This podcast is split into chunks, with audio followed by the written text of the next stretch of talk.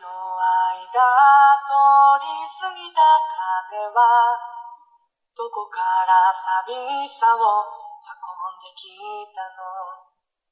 泣いたりしたその後の空はやけに透き通っていたりしたんだ。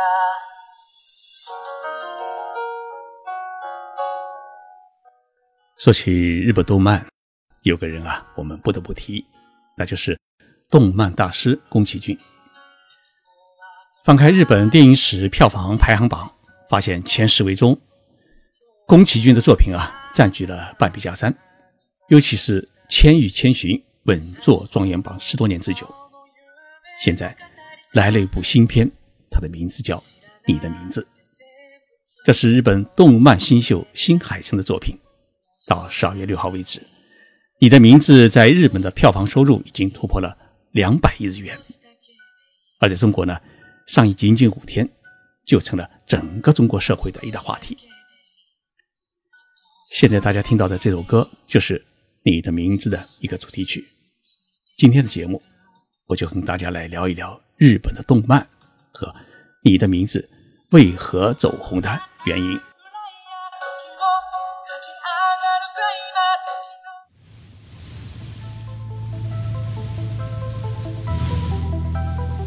任你波涛汹涌，我自静静到来。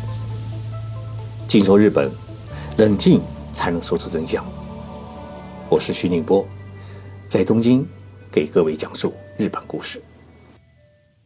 日本是世界第一的动漫王国，早在一九三三年就诞生了第一部有声的动漫片，叫《利于世间女子》。二战期间，桃太郎的系列动漫片是鼓吹侵略、美化军国主义。在当时呢，也是风靡一时。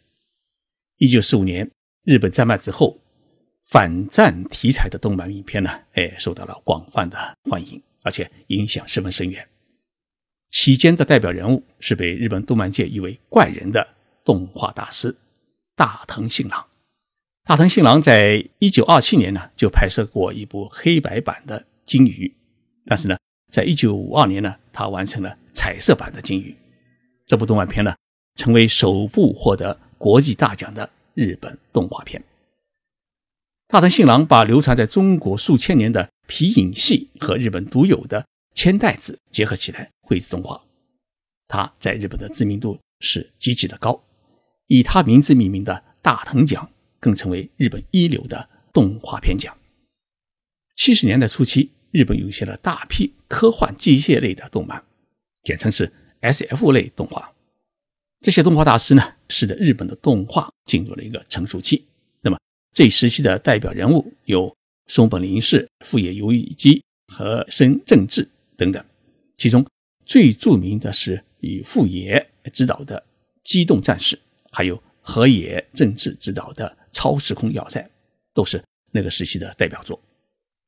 一九七五年，长达两百九十六集的动漫片。聪明的一休开始播出，播了整整八年。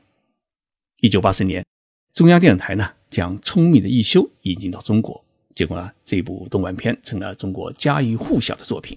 那时候电视机还不普及，所以呢一吃完晚饭，孩子们就自动集合跑去有彩色电视机的同学家中呢是集体收看。应该来说，中国人认识日本动漫是从聪明的一休开始的。日本动漫从儿童题材为主转型为少年化，是从鲁邦三世开始的。鲁邦三世是真正的把日本的动画与漫画结合起来，开创了日本的动漫时代，取得了从学生到成人们的一致好评。八九十年代的成功，也使得日本动漫呢开拓了国际市场。这部片子呢，拥有了十三亿人的粉丝。被誉为日本国民级的漫画。八十年代，日本还涌现了一位新的代表性的动漫大师，他的名字叫宫崎骏。宫崎骏摆脱了 S.F 类动画风格的局限，以剧场版动画为起点，走出了一条宫崎式的唯美、自然、清新的风格，传达了天地人神的和谐。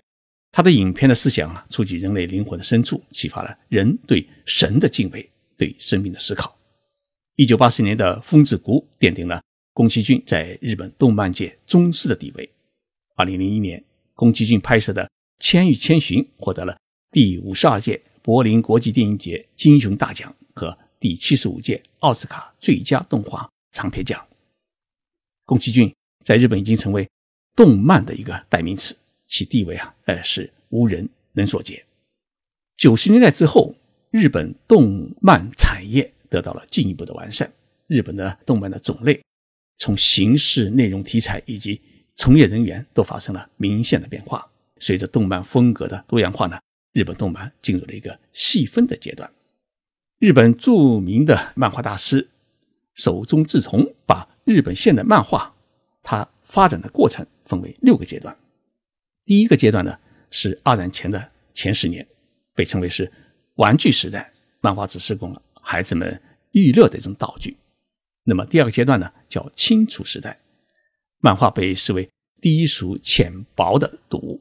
第三个阶段呢，是个点心时代，父母和教师呢要勉励、鼓励、允许孩子在学习之外呢看点漫画。第四个阶段呢，叫主食时代。一九六三年，电视的普及使得。铁臂阿童木在日本的电视当中啊，连续得到放映。那么，许多家庭中的大人和孩子一起观看漫画呢，得到了社会的肯定。第五个阶段也是七十年代到八十年代中期，叫做空气时代，漫画已经成为青少年生活中不可分割的一部分。那么，第六个阶段，也就是八十年代后期，叫做记号时代，漫画成为青少年之间。相互沟通的一种记号。那么，现在日本的动漫也成了我们中国年轻人最热衷的童年与青春的一个符号。许多人选择到日本留学，就是冲着儿童时代的美好记忆，踏上了日本的土地。宫崎骏是当代日本最伟大的动漫大师，他的作品的主角大多数是天真无邪的小女孩。每部作品呢，题材虽然不同，但是却将梦想、和平。环保、生存、成长这些令人反思的信息呢，融合其中。他对于人性的描写，以及对人与人、人与自然之爱的刻画，让人在脱离了思考的状态下，能够进行认真的反思，让我们体会到很多属于人本真应该有的道德和灵魂。像《幽灵公主》啊，《千与千寻》、哈尔的移动城堡等等作品呢，都反映出了爱情力量的伟大。但这种爱呢，又绝非单纯诶卿卿我我的两人世界，他们的爱都背负着沉重的使命。这也是宫崎骏的作品之所以能够拨动许许多多人情感神经的力量所在。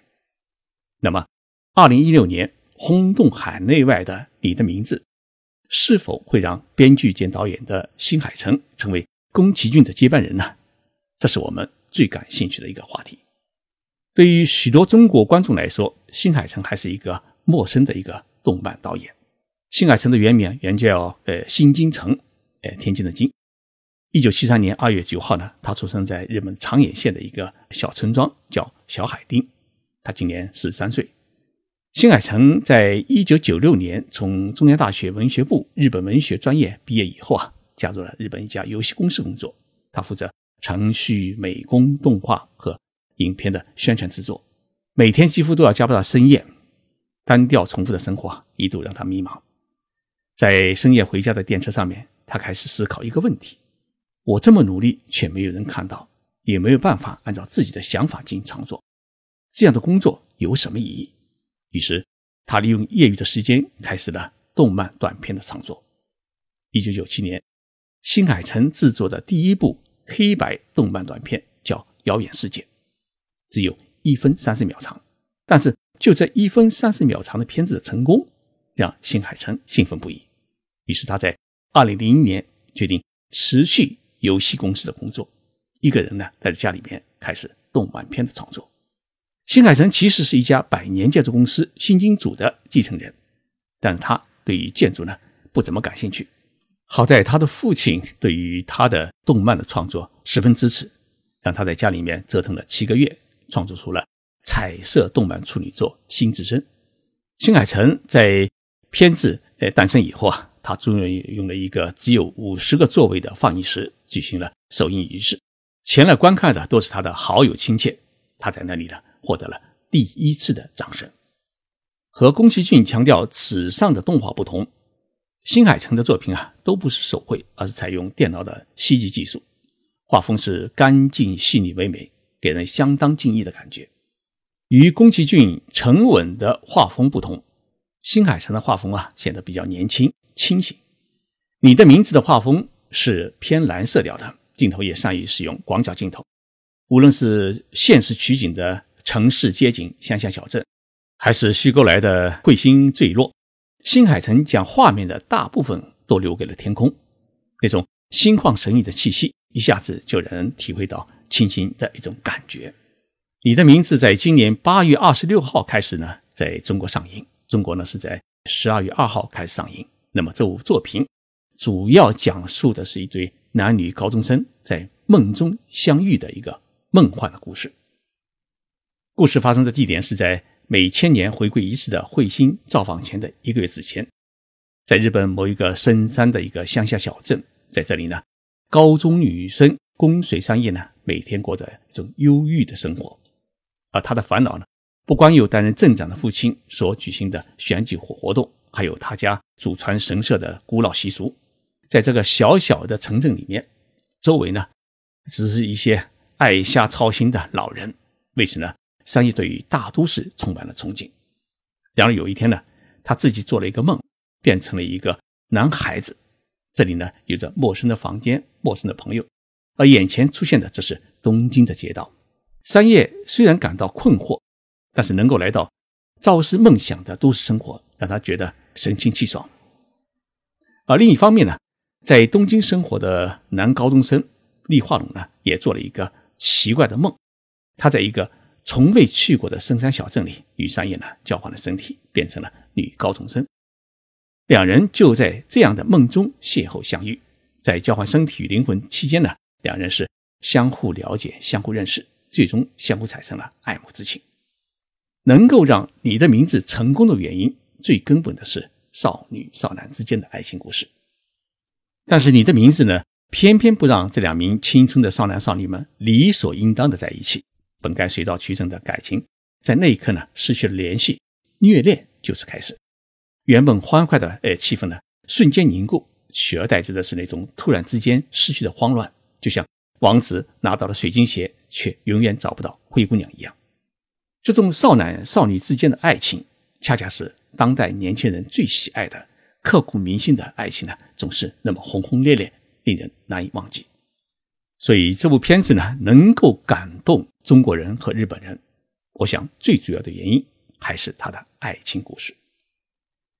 新海诚虽然没有像宫崎骏那样善于讲一些充满深意的故事，但他却善于讲年轻人喜欢听的故事。从他的作品《妙手无厘米》到《你的名字》，青春爱情永远是。新海诚电影里面的一个情感的主线，比起妙手五厘米显然平淡的节奏，你的名字的节奏呢，显然显得更加青春。从两人置换灵魂后，节奏变得欢快有趣。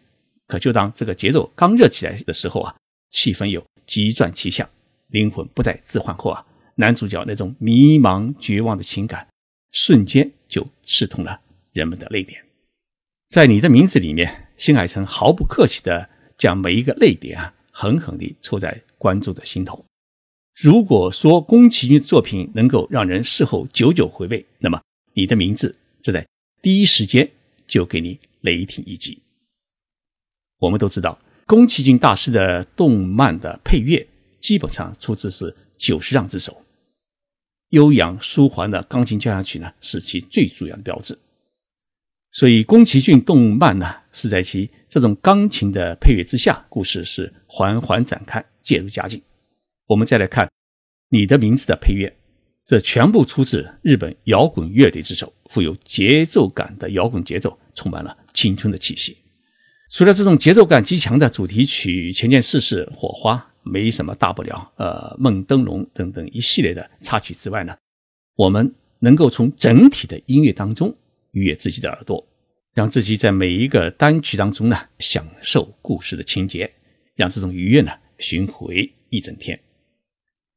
在作品的制作发表会上面，新海诚说：“他说这个故事的来源啊，是小野小町的一首有名的民谣。这个民谣是这样写的：梦里相逢人不见，若知是梦何须醒？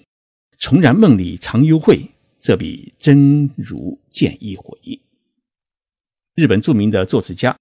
AKB 四十八的创立人邱元康是这样评价你的名字的。他说：“啊，震撼心灵，如风吹动了树木一般，内心深处啊是沙沙作响。人总是在寻找某一个人，人总是在等待某一个人。命运总是令人焦虑，而在新海诚的世界里，即使如此，依然充满了希望。我特地跑去银座的影院看了这一部《你的名字》。”其中的几句台词啊，让我感觉到特别的清醒。你打工太多了，都是因为你乱花钱啊！如果时间真的能倒流，希望能再来一次。我来见你了，真不容易。你在好遥远的地方啊！抱歉，不是故意的，只摸了一次。我为什么会来这里呢？我是来见他，我是来救他的。我希望他活着。是谁？是谁？我是来见谁呢？重要的人。不想忘记的人，绝对不能忘记的人是谁？是谁？你的名字叫什么？不管你在这个世界的哪里，我都会再一次去见你。听了这些台词，你一定会有一种想看你的名字的冲动。好了，请大家直接去影院享受新海诚的作品。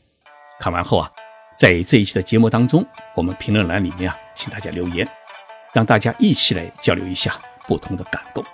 我是徐宁波，谢谢大家收听这一期的节目。